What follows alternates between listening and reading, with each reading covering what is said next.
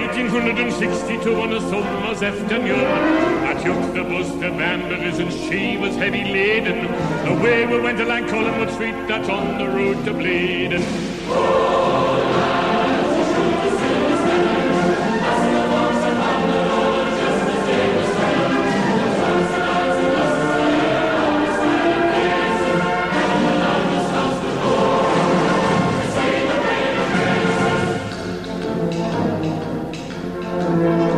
Hello and welcome to Talk of the Toon by CHN Radio, the best podcast ever by Coming Home Newcastle. Um, we have a special guest for you today. Elijah and I are pretty excited. Uh, as we get closer and closer to January, we are getting closer and closer in rumors. And if you didn't know by now, Newcastle is linked to everyone, and we are interested in everyone. Um, can't wait for the messy article to come out. Yeah. Um, so, but this one in particular because it's actually finally getting traction. So we we wanted to get to the source of it, uh, somebody that could talk a little bit more expertise than we can. So today we have with us Roberto Rojas. You can find him Low Limit Football. It's a podcast that he is on. Uh, it's pretty great stuff there. And then also give him a follow. It's at Roberto Rojas 97 on Twitter. You're going to get a lot of links there, and especially now. Now's the best time to follow him because there's there's links to from Almiron, who, if you don't know by now, is a fantastic number 10 in, in MLS, playing for Atlanta United, Paraguayan international. He is awesome. So we would love for him to, to play for us. So, Roberto, welcome. Thank you for having me. And yeah, this is quite an interesting topic because you know this is a player that has been rumored to various clubs around the world for the last year or so. Um, but who would have thought that out of all the clubs that would be interested in, it would be a side in the Northeastern Tyneside? This is yeah. something that I'm really excited to talk about, and then would love to figure out you know how this all worked out. yeah, it definitely a, a different climate shift from uh, Paraguay, Atlanta, and then Northeast England. Just throw them right into the deep end. Um, so I, a lot of our fans, a lot of English people, probably in general, probably not familiar with Miguel Almiron. Uh, he's a guy that you know spent the pretty much all of his career in that the what are we in the Western Hemisphere? I don't know, but yeah, northern northern hemisphere. Uh, we're in some hemisphere that he spent all of his time there. So, uh, uh, could you kind of give us like a quick synopsis of who he is, like how how old he is, like where he's mm-hmm. played, what he's done, what he what position he plays, how he plays, the whole nine yards. The whole nine yards, absolutely. So Miguel Almiron is obviously obviously the 24-year-old Paraguayan international, as you previously mentioned in the uh, the top of the pod. Uh, you know, he first started as a youngster in his native country playing for Cerro Porteño. You know, that's where he started. He's played 39 games and scored 16 goals. Then he moved to Lanús in 2015, where you know many people were actually looking at this move as something uh, expected, and, and really because this was a player I think, if I can remember correctly, was already linked to big clubs in Europe because this was during the time when Paraguay, you know, did not qualify for the 2014 World Cup. You know, the level of interest of Paraguayans wasn't exactly as high as it was in previous years.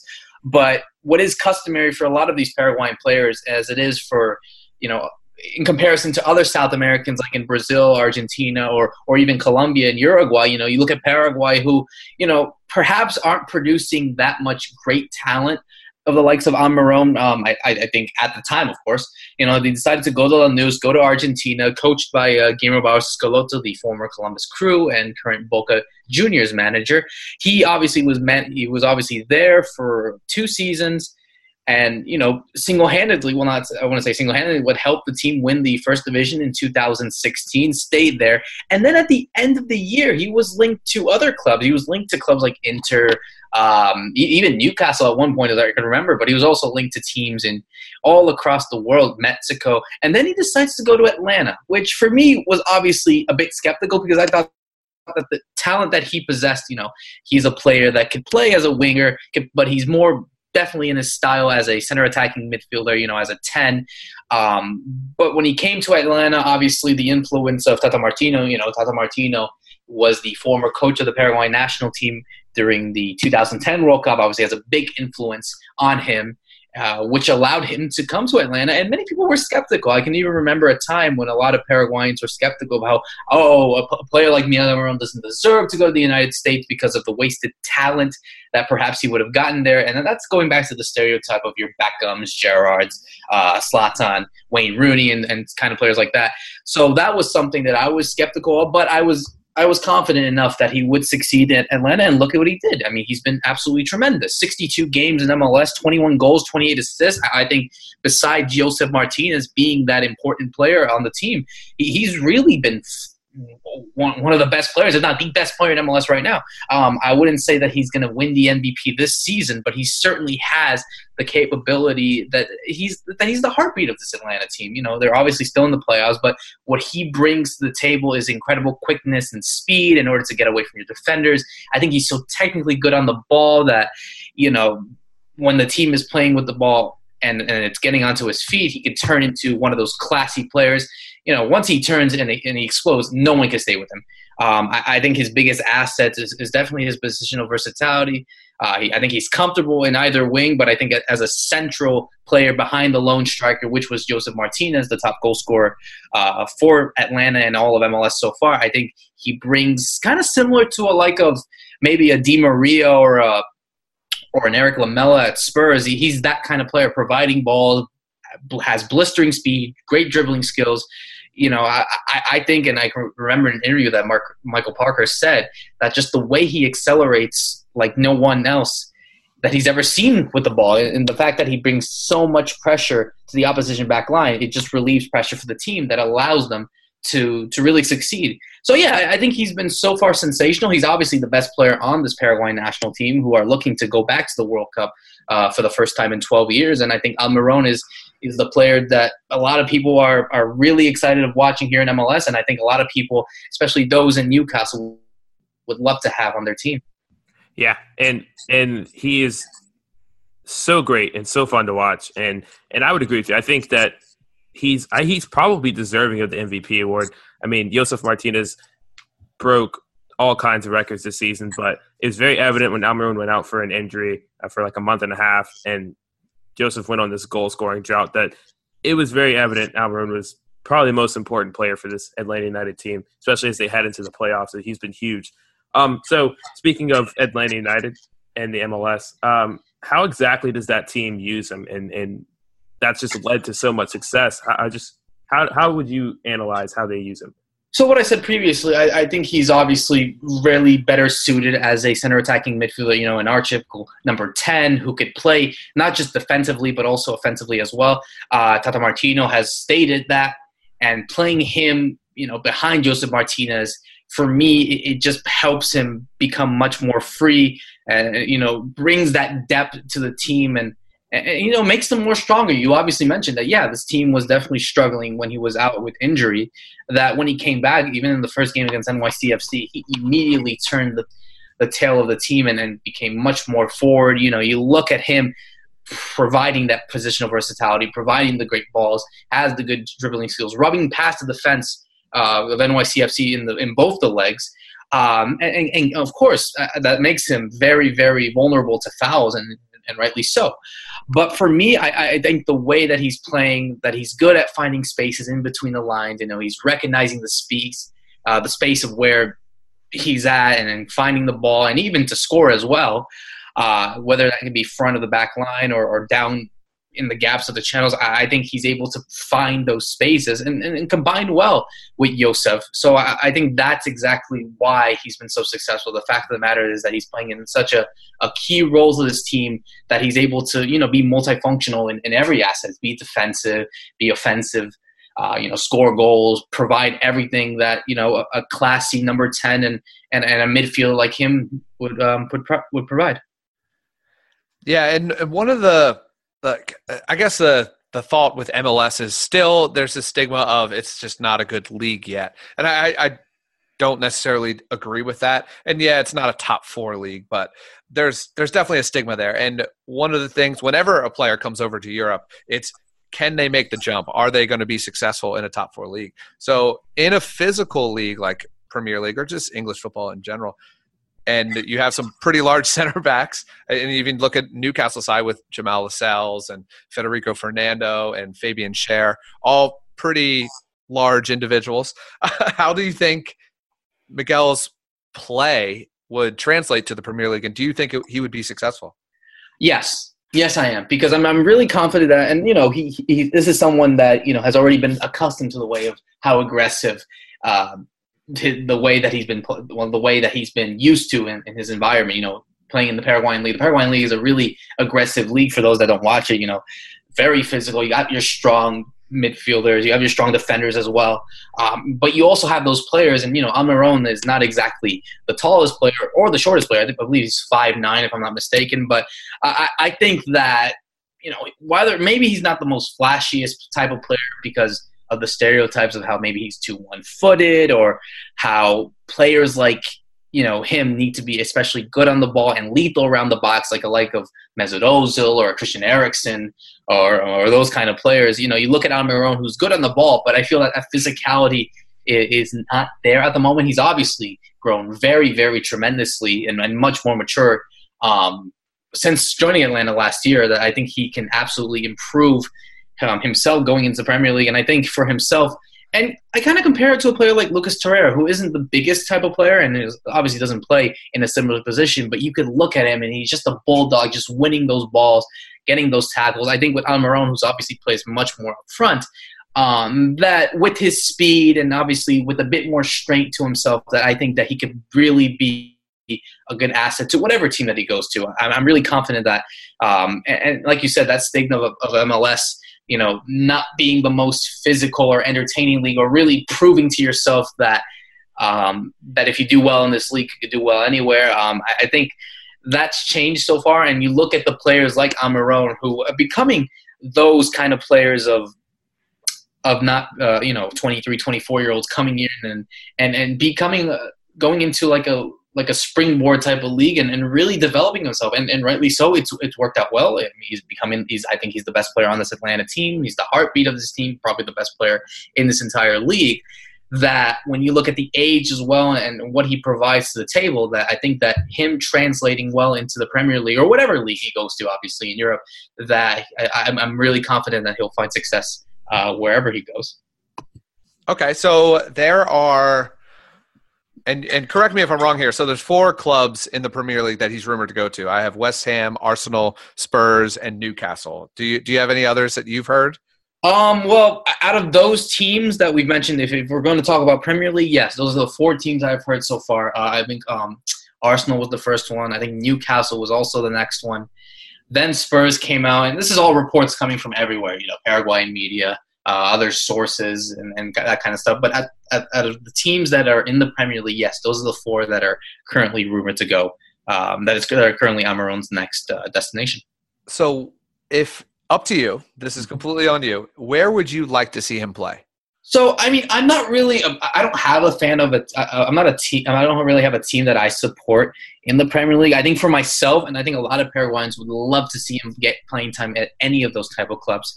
Um, you know, if you're going to look at the two teams that really stand out more, I think West Ham and Newcastle are the teams that perhaps would help him in terms of playing time. You know, I think whatever Pellegrini or Rafa Benitez is going to do uh, will all depend on him.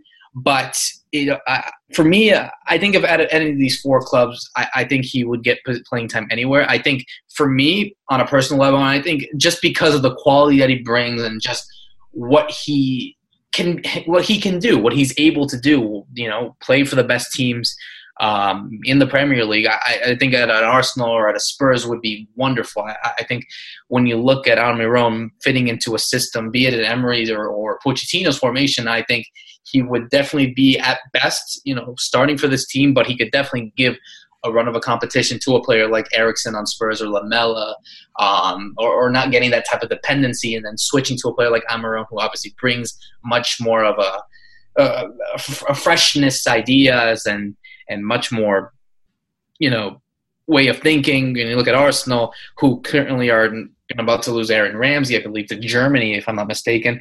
Yeah. Um, he would be a definitely that would probably be the more ideal situation and probably the more realistic situation of him going to. I think he would definitely uh, whether or not he unseats Mesut Ozil or not. It all depends on what Emery tries to do, but. You know, I, I think he would give Arsenal a much more defensive aware option at, at number at the number ten role. Uh, even if he doesn't possess, you know, the level of creativity that Ozil has, um, he could definitely play out wide, and he could definitely add to the options that Arsenal, you know, can get. And they're playing so so well that you know it can provide that kind of depth and, and rotations to players like Alex Iwobi or Henrikh Mkhitaryan. So I, I, I, would love to see him. If gun to my head, you're asking me what club he, I would love to see him play. I, I would have to choose the Gunners for me. Okay, yeah, and that that's fair. I mean, it's it's uh, Spurs fans might not like this, but it's the biggest name, and and having that on your profile is is I guess better. I don't know. I don't know what else to say. So now you think he might, or you would like him to go to Spurs. Where do you think that he will actually end up going? Um, I mean, I would definitely like to really believe that he is going to Arsenal. I think everything that's okay the role and everything that's going on over there at Arsenal. You know, the departure of, of Aaron Ramsey. I, I think it's all playing into the hands of, of Unai Emery to get that kind of player. I think it's obviously the biggest name and the and the team that can offer the most money out of all the four clubs. Um, maybe besides Tottenham, who obviously haven't spent in this transfer window. Uh, but for me, I, I think the way that he wants to develop himself as a player, the way that he fits into a system that could provide everything at his at his um upfront to him. I, I think that even though at, at, Spurs, the fact that he's so versatile and he's willing to put in the defensive shift, um, similar to a Dele Alli or a Christian Eriksen, like I said, I, I, think Pochettino would love to have a player like him. Um, the price wouldn't be obviously a big risk for a club like Spurs, you know, and the fact that they're trying to find backups is, is, is really hard so that a player like Almiron would probably fit well into that system and, and really provide that kind of energy to the team. But I, I feel as if though if if you're if you're Almiron, if if I'm him in the situation, I think the money and and and everything going into his into his um, into his way, I think he would definitely would love to get that move to Arsenal um, come January. Yeah, and so you kind of addressed fit, and so I'll stray away from that question and kind of change up the initial question I had. And out of you've got four pretty good managers to choose from out of those four teams. Which manager do you think would be able to help Almiron develop into kind of that next level potential world class player, potential one of the best players in South America? I mean, I think going back, like I said, I, I, for me, I think everything, I think the boxes are all ticked for Arsenal because because of the matter of the that he, Emery plays in the same has the same formation that Tata is using over there at um at Atlanta, four two three one. I, I think him being you know out wide or behind the lead striker, be it Aubameyang or, or Lacazette, would be something that would be amazing because you look at how those players have the speed. You look at uh, Aubameyang's speed is is one of the best in the world. Uh, um, Almiron obviously brings that to the table, but so I, I think again, I, I, think everything goes into the way of Arsenal. Um, you know, for Spurs, perhaps the similarities to Lamela uh, is there, but I, I, feel as if though Pochettino is really looking to trust those kind of players like Eriksen, Alli, um, Heung-min Son, Lucas Moura, uh, to help a player like Harry Kane. I, I, just feel as if though maybe Almiron isn't in that kind of system. Uh, for West Ham, I mean, it all depends, and, and that's probably this is for me is probably the um, I think the worst case scenario of all the four clubs because I think the preference of Pellegrini playing into a 4-1-4-1, you know, you kind of have to see Almiron play in a wide right position, which I don't think is his best position. I think he's definitely better in the center, but when you have players like Felipe Anderson and Manuel Lanzini who's coming back from injury and then the the, the, the, the rumors of Samir Nasri coming in, um, I feel as if though that might give Almiron um, less of a chance to join, and especially with the injury of a, a, player like Yarmolenko, I think the value of having another danger man uh, to come inside the flanks and get involved, you know, would create problems for the opposition, and that would be wonderful for West Ham. And obviously, there is the other influence of being of another Paraguayan there, Fabian Balbuena, who is the center back, the starting center back, and you know, one of the only two players to play every single minute alongside uh, Fabianski, the goalkeeper. Um, that's that's another key factor. I'm sure there is some sort of influence that Balbuena is going to give to Almiron. And then you look at Newcastle because then this is the this is the um this is the curveball here because this is something that obviously we'll talk about later. But this is a situation of where you know it, does Newcastle have the money? You know, the rumors of these new owners would that be enough to convince uh, Miguel Almiron to head over to Newcastle? And, and and it just all depends on the system that Rafa Benitez is going to try to have. You know, they're looking into they're in a situation where they need to desperately, you know, get the key players, uh, um, you know, to rise above the table. But uh, I think the situations and everything that's going well and, and, and the kind of stability that Almiron would love to have uh, heading into the Premier League, I think Arsenal fits um, and ticks all the boxes that that um, that come to him. Awesome, yeah. So we have a, we have a, a pretty special part of our podcast where we have an official questionnaire of the podcast, and his name's Trevor, and he's the man. He asks questions at for every podcast, and he has a question for you. Okay. He actually is a is a diehard Atlanta United fan, so he's pretty privileged his situation, and a diehard Newcastle United fan, obviously, or else he would. Why would he even be asking us questions? uh, but he is of the strong belief that we Newcastle could never afford Almiron. So his question is: Since we can't afford an entire Almiron in our budget, do you think we should buy his smile, left foot, or ability to just kick a ball in a straight line, which are all upgrades from our current number 10. his smile, his smile, his I, smile. I, I, think his smile would definitely bring, um, and you know, Newcastle, the, the stereotype of that it's always gloomy and cloudy, um, that kind of stuff. I think that smile would just bring a lot of energy to uh, the Geordie fans, and and and I think that's enough. The, the fact that I remember one time, I think Atlanta posted a tweet the other, like right after the game against NYCFC, the first leg, you had like the the team going into the official photo, and you had the, all the all the players, all the ten players, you know, frowning, being serious, and then right at the right side, Almiron just smiling, and the tweet was like serious, like ten serious face emojis, and then the big smiling emoji, which obviously represents Miguel Almiron. So just because of that, I, I think the smile is obviously the most important asset for for Newcastle. what do you think is the transfer market value on the smile? Ooh, this is tough. I mean, you're looking yeah. at the this is this is going into the likes of a Kylian Mbappe smile. yeah, I agree. I agree. Ooh, this is tough. Ah, uh, let's, let's go 50 million. Why not? Wow. okay. That, that's a. I think that's reasonable enough. You know, we we'll might not be able to afford that either. yeah. no, if we get the smile for free, we can just flip it for 50 mil and then buy out the rest of Almiron. Oh yeah, there you go. yeah. Okay, so getting in kind of into specifically with Newcastle. So um, I think you've kind of graced the Newcastle Twitter timeline a couple times. I think most recently with your tweet about Almiron's agent admitting that he was at the Bournemouth game. Mm-hmm. Um, so what what else are you hearing about the links to Newcastle? Have you heard about any interest from Almiron's camp uh, about Newcastle, or if if it, that's even on his radar?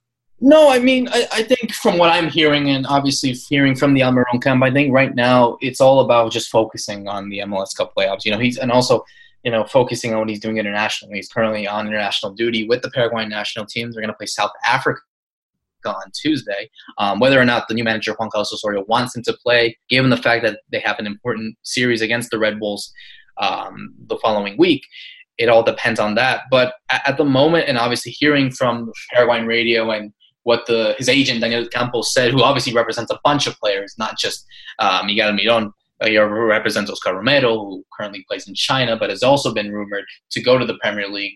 He's been supposedly going on this tour across England, and then one of the questions were that one of the um, one of the hosts on the on the radio show asked, he's like, uh, "Are you currently in England right now?" He's like, "Yes, we are. We're currently in Newcastle. We went to the game." Um, and he didn't specifically said which game, but I would assume that given the situation that he was in, he was at the Bournemouth game. Um, and then obviously the, the excuse was, oh, we were just on the tour of England and we just happened to be in in uh, in Newcastle because we wanted to go see Bournemouth. So that was that was kind of the rumor that probably gave Newcastle United fans, you know, get really excited about. Um, but at the moment, no, I, I, think I think right now, and, and obviously he wants to really focus on on completing his season, hopefully as a champion at Atlanta, you know, perhaps as the MVP, um, whether or not it be him or, or um, Josef Martinez, he's he's clearly up there as as one of the key favorites, and and I think at the moment it's uh, I think he wants to finish the job at Atlanta. You know, obviously we already know he's going to leave. That's that's going. That's without being said. You know, he's going to leave. Tata Martino's obviously going to leave. It's probably Mexico as the big favorite, maybe Josef Martinez. But I think at the moment, I think Almiron wants to, you know, finish the season done, have, you know, enjoy himself, enjoy the Christmas break, and hopefully have everything done um, that a club would eventually sign him um, and be announced in January. I, I, think that's the best case, and I think that's really what he's focused on right now is just to to finish well for Atlanta, hopefully as a champion, and and you know, and, and who knows, maybe the interest of other clubs come uh, last minute. But I think as a player that he you know would desperately would love to go to Europe and. And for me, I, I think that whatever club that he goes to, be it West Ham, Arsenal, Spurs, or even Newcastle, I, I think that he would do exceptionally well at any of the four clubs of his choosing. Yeah, yeah. You, you also just just quick tangent. You mentioned another uh, South American player, Josef Martinez, who honestly I'm a bit shocked that he's not getting a little bit more interest. I mean, he's almost got 40 goals this season. Uh, I just think it's odd. I just wanted to say that, just put it out in the airwaves because I think yeah. a lot of people aren't talking about it. Like his transformation on pretty much changing positions and becoming this poacher kind of striker under Tata Martino's system has mm-hmm. just been remarkable. He's he's done broken every kind of goal scoring record there is, and I don't know. It's just wild that we aren't hearing a lot about him. I, I think because he's already proved himself in Europe, technically. Because you know he was already. Uh, I think he played in Switzerland, and then he went to to Italy. So that kind of interest just you know uh, went away in in that sense. But uh, you know, I, I, wouldn't be surprised if other clubs are, are wanting to get him. I, I think he would be a, a, valuable name. You know, he's only 25 years old. He's definitely still in the prime of his career. And yeah, like I said, it, it's kind of weird how. Um, a player like him, who's obviously breaking a lot of goal scoring records at Atlanta and at MLS, isn't getting the, the same kind of interest that Miguel is getting. I, I guess, and I, I guess that just shows the difference between both the two players and and what you know what they both bring to the table. Yeah, yeah, and I think uh, when when um, Josef Martinez was in Italy, he was with Torino, and Andrea Bellotti was having career seasons. I mean, scoring at will in Serie A, and you just can't break that up. And and Martinez did well when he played, and I think I think he could start easily in Serie A right now. Mm-hmm. But he made the move to Atlanta and is successful. So I completely agree from the fact that he has proven himself in Europe, and he could I think he could be successful anywhere. I mean, he's he's an absolute sniper. Yeah, definitely, love definitely. it. One of those really good poachers that you know has been a joy to watch, and you know he can also take a good penalty. Oh, yeah, yeah. He, he's fun to watch. He just puts it all on the line. Um, but back to Almiron. So there's been a lot of conflicting reports about his value. Some people say he's 10 million pounds. Some people say 15 million pounds. When Darren Eales was asked about the Arsenal rumor, he he essentially said, I think that that rumor initially was like 10 million pounds, and he said he'd want to get triple that. How much do you actually think uh, Almiron's going to, you know, get sold for in January?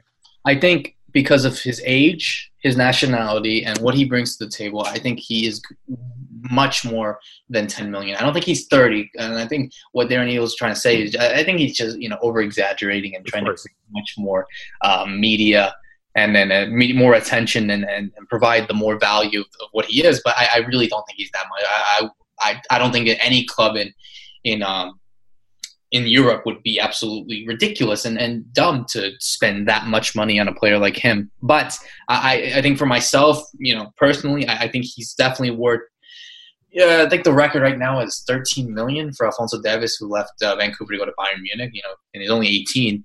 So I, I think for Almiron, you know, he came in with for 8.2 million. You know, provided so much to this team that if I had to put a number right there, I would say it would have to be around 15 to 18 million. I, think he's going to smash the record of the, transfer fee received for an MLS club, and I think. Um, I think he'll be around this less. I don't think he'll be anything more than 20 million at the most. Um, so I would definitely put it in that range of 15 to 20 million um, yeah. as the fee that any of the four clubs would hopefully pay for him. Yeah, I'd say 15 to 20. That sounds that sounds about right. Yeah, and we actually asked this question in a previous podcast because um, our captain at Newcastle, Jamal Lascelles, has been linked with Chelsea and around 20 mil. And some people, I mean, he you get so attached to your captain, right? So I, I kind of brought it up to attention. We have a big weakness at the 10. And I said, well, would you? And we have a big weakness with money. so yeah. I said, would you sell your captain, Jamal Lascelles when we, that's easily our best depth is center back. We have a few top players, a few of them at center back. So sell him for 20 and then get the best player that would be on our on our club. Yeah. Is Miguel Almiron for around that fee. Really? I'm surprised. I'm surprised you would say that. Yeah, I mean, well, I think, I think, so. I think also having we had Fabian Schär coming from the Swiss national team, and he just stepped right in the role, and him alongside uh, Federico Fernandez, they've they've played out of their mind uh, the past couple games. So it just kind of shows if we needed to part ways to the center back for the sake of spending money, it wouldn't be out of the question. Just yeah, yeah. I think just having and actually let me ask this question first, and then I'll get into more tactically with Newcastle United. Um, the first one is just just given the state at Newcastle, the money, current table position is struggling.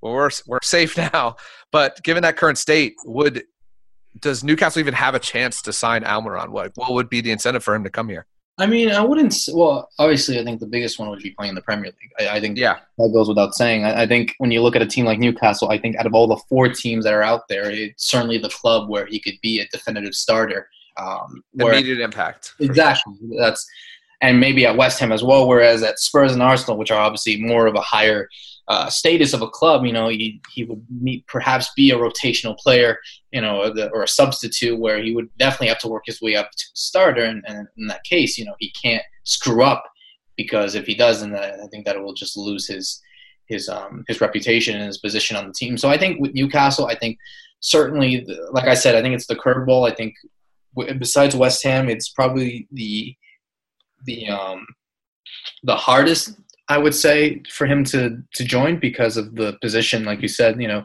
the state of the team that it's in. You know, obviously they're what 14th if I'm not mistaken, so they're obviously yeah. mid-table. You know, perhaps in the sense fighting relegation.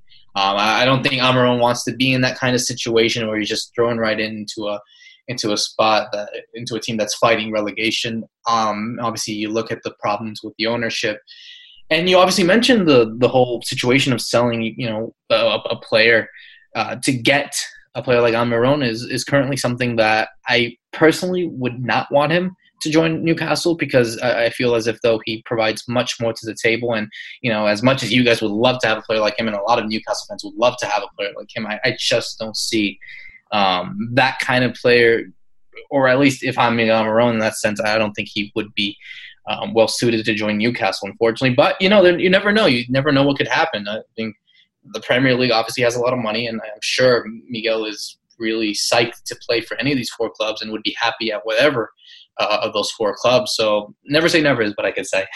yeah, yeah, and Rafa, and and I think one of the biggest draws is Rafa, and Almiron has said, I mean, Tata is a, is a different level. There's a more of a, a national connection there, but Rafa is world renowned manager, and he's the only club manager to win every trophy that he possibly could have won. Uh, he's won club, Champions League, uh, all of it um, as a club manager. So just playing under him, and that's some of the reason why we've gotten the players that we've been able to get. And he he's I guess his preferred formation is a 4 2 3 1. But this year, because of our setup, we're kind of lining up 4 4 1 1. Mm-hmm. Where do you see? So, say everything does work out. We have Almiron do you do you see him working well in that four two three one formation? Rafa Benitez likes playing out of the back and, and building up through that number 10 position. Um, so I think it would be very successful for him. But how do you think he would fit, Miguel Almiron would fit into Rafa's style of play? I think he would fit, I think he would fit quite well because you mentioned, like I mentioned before, you know, I think he fits yeah. well into a 4-2-3-1. What he does at Atlanta and obviously what Unai Emery is doing over there at Arsenal, I think that he provides that center – um, attacking role that perhaps a player like uh, I believe Ayoze Perez, you know, is occupied and and ironically enough, you know, having to feed balls to another Venezuelan in uh, Salomon Rondon would be something that perhaps, yes. and I'm sure Josef Martinez has talked about him uh, regarding uh, Rondon and, and such a things like that. That I think, yeah, I think he would definitely fit in the system, and I think obviously the influence that Rafa Benitez has is certainly, you know, and like I said, I think Tata Martino obviously brought that influence to him that he did at Paraguay um, to bring Miguel Almiron to Atlanta. that I think with Rafa Benitez, and it could be any of these other managers, you know, who Yes. are in the end, and this is no disrespect to any of the four, they are quality managers. I'm not, we're not going to say that Absolutely. that they're mediocre. You know, Rafa Benitez, you know, has won titles. Pellegrini has won titles. Unai Emery has won titles. Uh, obviously, Pochettino hasn't, but he's clearly a, a name that I think a lot of players have enjoyed to play with him. So yeah, I think it's certainly. Um, I think, like I said, I think it depends on where these kind of situations are are playing into the role of Miguel. That, and again, I think the agent is is going to be, you know, obviously contacting with these clubs and with the player to get the right team that would fit him, would fit the style of play that he goes into, and, and just the whole environment. Uh, I think, like I said, a long curveball situation. I think Newcastle would be the club for him, but I I still think that um, if everything goes well and the situations that are going on over there at, in North London, that it's going to probably end up being in. in we're going to see Miguel Almiron in an Arsenal shirt. Yeah. Yeah, no, I, I, I definitely see it. I can't disagree with that. Um, but if he wants to deliver balls to Rondon, I'm I'm all in. Yeah, I'm all in. And I think part of it's. I think the frustration with with being Newcastle fans is that the promise is there. You had Rafa basically take a championship team to 10th place last season, and all you ask for is a little bit of investment and the ability for Rafa to you know go out and buy the players he wants in order to make the to return the team the glory. And it's like Mike Ashley, please sell the club so that we can do that. So you know maybe if if the club was sold and we're looking at a different situation and Newcastle's currently in like 10th or something, maybe it looks it, it's a more favorable destination. But I could understand for the time being why you'd rather go to Arsenal, you'd rather go to Tottenham. Hey, you might even want to go to West Ham. I mean, you're probably going to get relegated, but at least you're in London. So, um, but kind of shifting to South American players, um, and because you do cover, you know, a little bit of South American soccer. Um, if I say so myself, I mean, your whole, you've got a whole podcast and, and everything. Um, so, who's your favorite South American player right, to watch right now in, the top four league, and in, in, uh, out of the top four leagues? In any South American player. Any South American player. I mean, I think there's only one that stands out, and Lionel Messi. I mean, that's, that's I mean, that's that's obviously the. I think that's the first name immediately when you think of favorite South American players. I mean, yeah, I mean, certainly he's he's, he's Messi. That's, that's all you can say. I mean, you can go on, Yeah.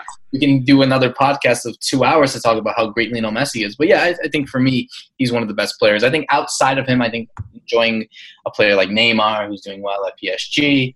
Um, I, I really love seeing a player like uh, Felipe Coutinho at Barcelona. Um, you know, Roberto Firmino at uh, Liverpool. Yeah, those are just some of the great names that I like. James, James Rodriguez at, at Bayern Munich. And, you know, like I said, I, I tend to follow, obviously, the Paraguayan players a lot, you know. Um, but obviously, if I have to really pick one South American player that I enjoy to watch, I mean, it, has to be Lionel Messi. I mean, that, that goes without saying. He, I think he's the best player in the world at the moment, and and you know, rightly so. He's been dominating this league, um, and, and and essentially the sport for almost a decade. That it, it's going to be a shame when he when we see him retire in a couple of years. That we, we just need to enjoy Lionel Messi at his best before you know it's too late because I don't think we'll ever see the likes of him ever again. And uh, you say you say you mentioned you follow Paraguayan players. They've had a wonderful influx of talent recently. Mm-hmm. Yeah, definitely. you look at you look at a, a, lot of players that you know. Obviously, they didn't make the, the World Cup uh, last summer. Um, you know, they were definitely very close. They only lost to uh, Venezuela on the final match day, where they only needed to win to get at least to the fifth place playoff spot that was occupied by Peru. But they do have a lot of talent, and a lot of talent here in the United States as well. You know, you have to yeah. mention not just Miguel Almiron uh, being the big name over here in the United States, the big Paraguayan name. You know, you look at players like uh, uh, Kaku Romero over there at Red Bulls, you know, Christian Paredes, Tito Villalba, another player at Atlanta who just recently became Paraguayan due to his uh, family ties. But, you know, you look at other players, as, a, as I mentioned, Balbuena playing at West Ham, the, the starter there. You look at Junior Alonso at Celta. Uh, Antonio Sanabria over there in Spain playing at Betis, Santander at Bologna and Serie Yeah, there's a lot of, of influence there and a lot of influx that, you know, is great to see as a Paraguayan. You know, I've always, you know, I'm obviously American and I, I, support both the national teams in my own sense, but, you know, I always get my ties straight to Paraguay even more and just to see this kind of influx that I haven't seen in quite some time, at least from my time growing up of watching the national team. I think it's great. And, I, I would assume that, assuming that the Copa America does indeed go well next summer in Brazil, that and of course in the qualifiers, there's just going to be much more talent that is definitely going to be heading its way to, to one of the top leagues in, in Europe or even in the United States because of that influence that uh, players like Almiron are, are giving. Yeah, and kind of speaking of those those hidden gems, um, I guess one signing that kind of shocked the world was Vinicius. I definitely butchered his name, but uh, who Real Madrid no, signed him. Right. Yeah, right. thank you. And I and uh, not a lot of people all over Europe or in America knew about him. He's kind of a hidden gem. But I had a friend who's I worked with who's Brazilian. And it was like, oh no, this guy's the truth. And it's like there's certain players that like I think a lot of people in South America know about. They're like, this guy could be the next. They, they could be the next name or could be the next Messi. Who do you think that that kind of if there's any kind of hidden gem still in the South American League that European leagues or even MLS hasn't hasn't touched? Well, obviously the big game happening in South America right now is the Copa Libertadores finals. You know, we're going to have two big teams taking each other on in the second leg. Boca Juniors against River Plate in Argentina. Uh, the first leg ended in 2-2 in a 2-2 draw. And obviously, I'm asking for you guys if you obviously have the time to watch the second leg and to watch, you know, even if you're even if it's the first time you're watching a Libertadores game, you might as well watch the the final game in this yeah, sense and between the two rivals. But no, I mean, if you look at the two teams, I think a player like Wilmar Barrios, you know, stands out. He's only 25 years old, but he really provides that that, that, that kind of engine in the defensive midfielder, kind of similar to a to a Kanté at Chelsea or a or a Casemiro at Real Madrid. You know, he's very good defensively, good on tackles, really has a good you know soccer brain in that sense. Uh, he's a player that I would enjoy watching, and obviously perhaps maybe not a hidden gem because there's a lot of players that know of him, a lot of people that already know of him, especially given the fact that he's already a started on the Colombian national team. That's a name I would pick out. Um, you know, obviously the name to replace Miguel Almiron is uh, obviously the River Plate player Gonzalo Martinez. You know, kind of a similar player. Perhaps doesn't have the pace of um, of Miguel Almiron, but obviously you know provides that kind of you know intelligent playing the ball, blistering pace. Um, that's a player I enjoy really watching um, so far in South America. Exequiel Palacios, uh, the 20 year old uh, center midfielder, winger, whatever you want to call it. He's definitely the one I enjoy watching. Uh, you know, rumors have been speculating that he'll probably end up going to Real Madrid. Uh, either in the winter or in the summer, and so he's definitely a name to, to keep an out for. And yeah, like I said, it's always there's always names coming up around anywhere in the world. It could be, you know, you look at Vinicius, but even players like Lautaro Martinez, who's over there at, at um, Inter Milan, came from Racing, Gabriel Jesus, who came from Palmeiras to go to Manchester City. There's always names coming up, and, and, like I said, and I've always I've been blessed to have seen some of these players before they make it up to the big stage.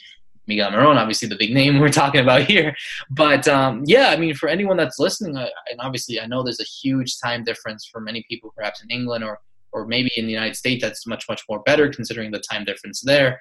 Um, I, I, would definitely recommend watching the Copa Libertadores. I think that tournament just has just an immense amount of talent that, and, and, and in the current situation of how soccer is right now, with getting your best players, you know, immediately before we even get the best of them, um, right there. You know, I think it's best to to do it and, and watch a game. And because I don't think yes YouTube clips and, and the way that people are, are analyzing and saying oh this player is good because he does this and that uh, and basing it off a YouTube video I don't think that just uh, that doesn't any more justice anymore uh, for me at least.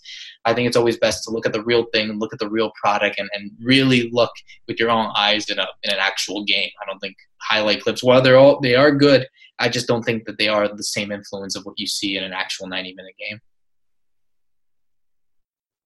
yeah. Yeah. No, I, uh, I, it's, I, I think it's funny because the match, like, there was so much controversy, just like, should it be rescheduled? The weather, well, mm-hmm. well, I guess the weather was the end result, but there was so much political uh, aspects of that match that was going on, and then it, it, made it only fitting that Mother Nature was actually the one that decided uh, when, when, the match should be played. But definitely can't wait for the final. Uh, that's going to be a lot of fun.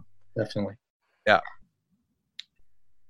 Now, um, so Neymar, uh, well, Messi is still the biggest name, but Neymar seems to be in that in that right behind him in the back seat to take the place of Messi eventually as being the face of South American football. Is there a next face? Is there a next face? I mean, it's tough. I think you know the one name that uh, you know comes to the top of my head. I think has to be the man who turned his um he turned 25 today, Paulo Dybala of Juventus. I think ah, yes. I think his talent is someone that you know is obviously going to be the the key face of this Argentina national team and has already become an important player for this Juventus side ever since joining uh, from Palermo. I think uh, he's he's a joy to watch. I think he's he's really you know and he works not just as a number ten, kind of similar to what maybe Almiron brings. Perhaps they are uh, different players, but I think and there's so many other players that are coming up that you can't really choose one. I mean, you know, many people didn't even expect Neymar to be the big name. Um, come I don't know, like six, seven years ago. You know, there's always players coming up. Uh, Mauro Icardi over there at Inter. Uh, you know, I mentioned Gabriel Jesus. You know, you look at other players, perhaps like, um, oh my God, the name escapes me uh, real quick. Um, uh, Lucas Torreira over there at Uruguay, Maxi Gomez. You know, there's just so many different players out there. But if I had to choose one, I, I think Dybala is in the current situation. Um, and at least from a market value standpoint, I think he's the one that is, is going to be the next big face uh, of South American soccer. Yeah, love it. So we we like to end our podcast asking one question, and for you particularly, you don't have to pick a Newcastle match unless there is one. But uh, knowing that you're not a diehard Newcastle United supporter, uh, we can open this up just to the sport in general. But um, one thing we like to ask: if you could attend any, you could attend any match in history, current or or past. Uh, you have to attend in person. Which match would it be? Ooh, that's a tough one. Yeah. Um, I think because of the importance and just because of how important that game was, and, and really seeing the best team in the world as, as one of the best um, out there in history, I, I think I have to choose the 2011 Champions League final between Barcelona and Manchester United, the 3 1 Yes. victory, where you basically saw Pep Guardiola and his tiki taka style of, of that team at its peak. I, mean, I mean, Messi was obviously you know right there, and I think that one of those that, those games. That game in particular perhaps secured him as one of the greatest of all time. You know, you look at that game and, and just watching it again, I was like, wow, that was the absolute peak of, of, of, a soccer game. And I would love to have gone to that game at Wembley Stadium. I think that game just, you know, it's just so important that, you know, it, it, it really is something to, to really talk about and, and kind of analyze for the next few years. Yeah, no, that would be a lot of fun to go there. uh, my my personal one is, well, I I don't know. I'm, I guess I won't say what mine is, but Newcastle beating Barcelona wouldn't suck to see live. Um, that that that was fun that happened in the Champions League uh, back in the day, but just shows what Newcastle could be since that's happened. But uh, we're a long way from that now. But maybe, hopefully, Almiron is the man to to help bring us back there. So we'll we'll have to see about that. There's been a lot of rumors of Newcastle being sold. It's been going on for a few years. Uh, we can only dream.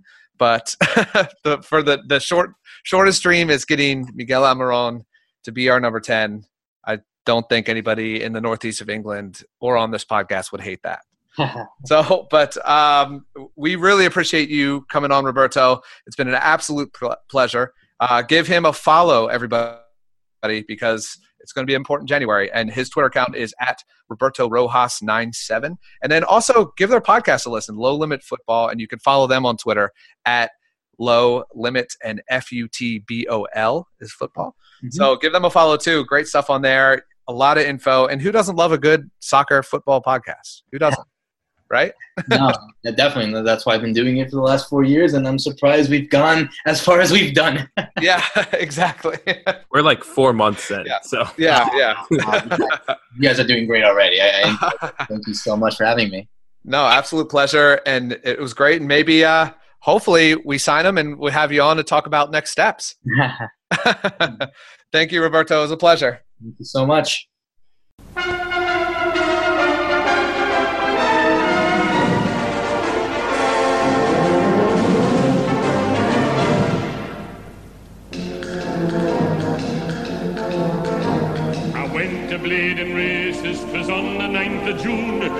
1862 on a summer's afternoon.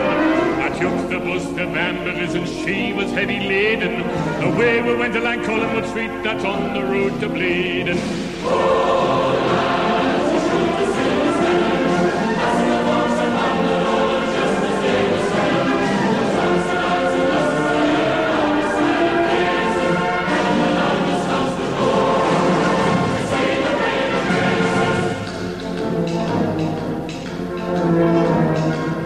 Past Armstrong factory and up to the job in a day. Just getting down to the railway bridge, the bus will flow off there. The lasses lost their crinolines and the veils that hide their faces. I got two black eyes and a broken nose and gammon to blade and.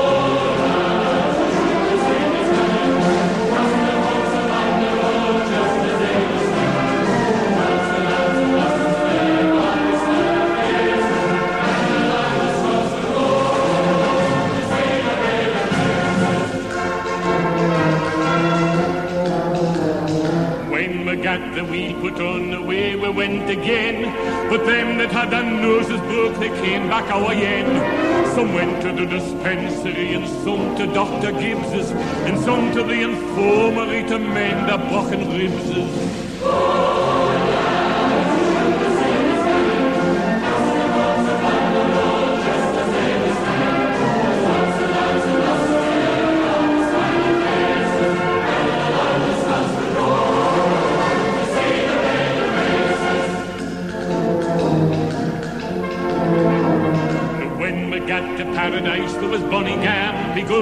There was four and twenty on the bus, man who that danced and sung. They called on me to sing a song, and I sang them Paddy Fagan.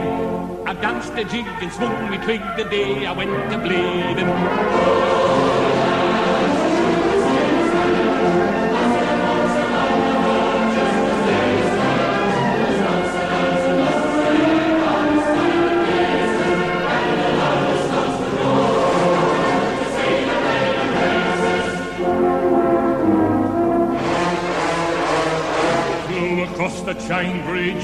Into Blaydon Toon. The bellman, he was carrying there, they called him Jackie Broom. I saw him talking to some chaps, and then he was persuading the Gamsey Geordie Ridley sure the mechanics hall at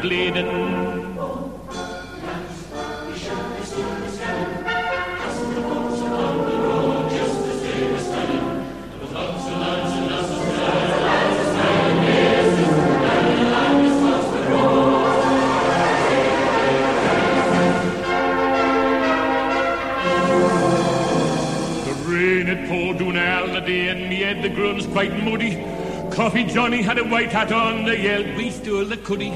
There was spice stalls and monkey shows and ad wives selling ciders. And the were happening round the butchers and no more lads for riders.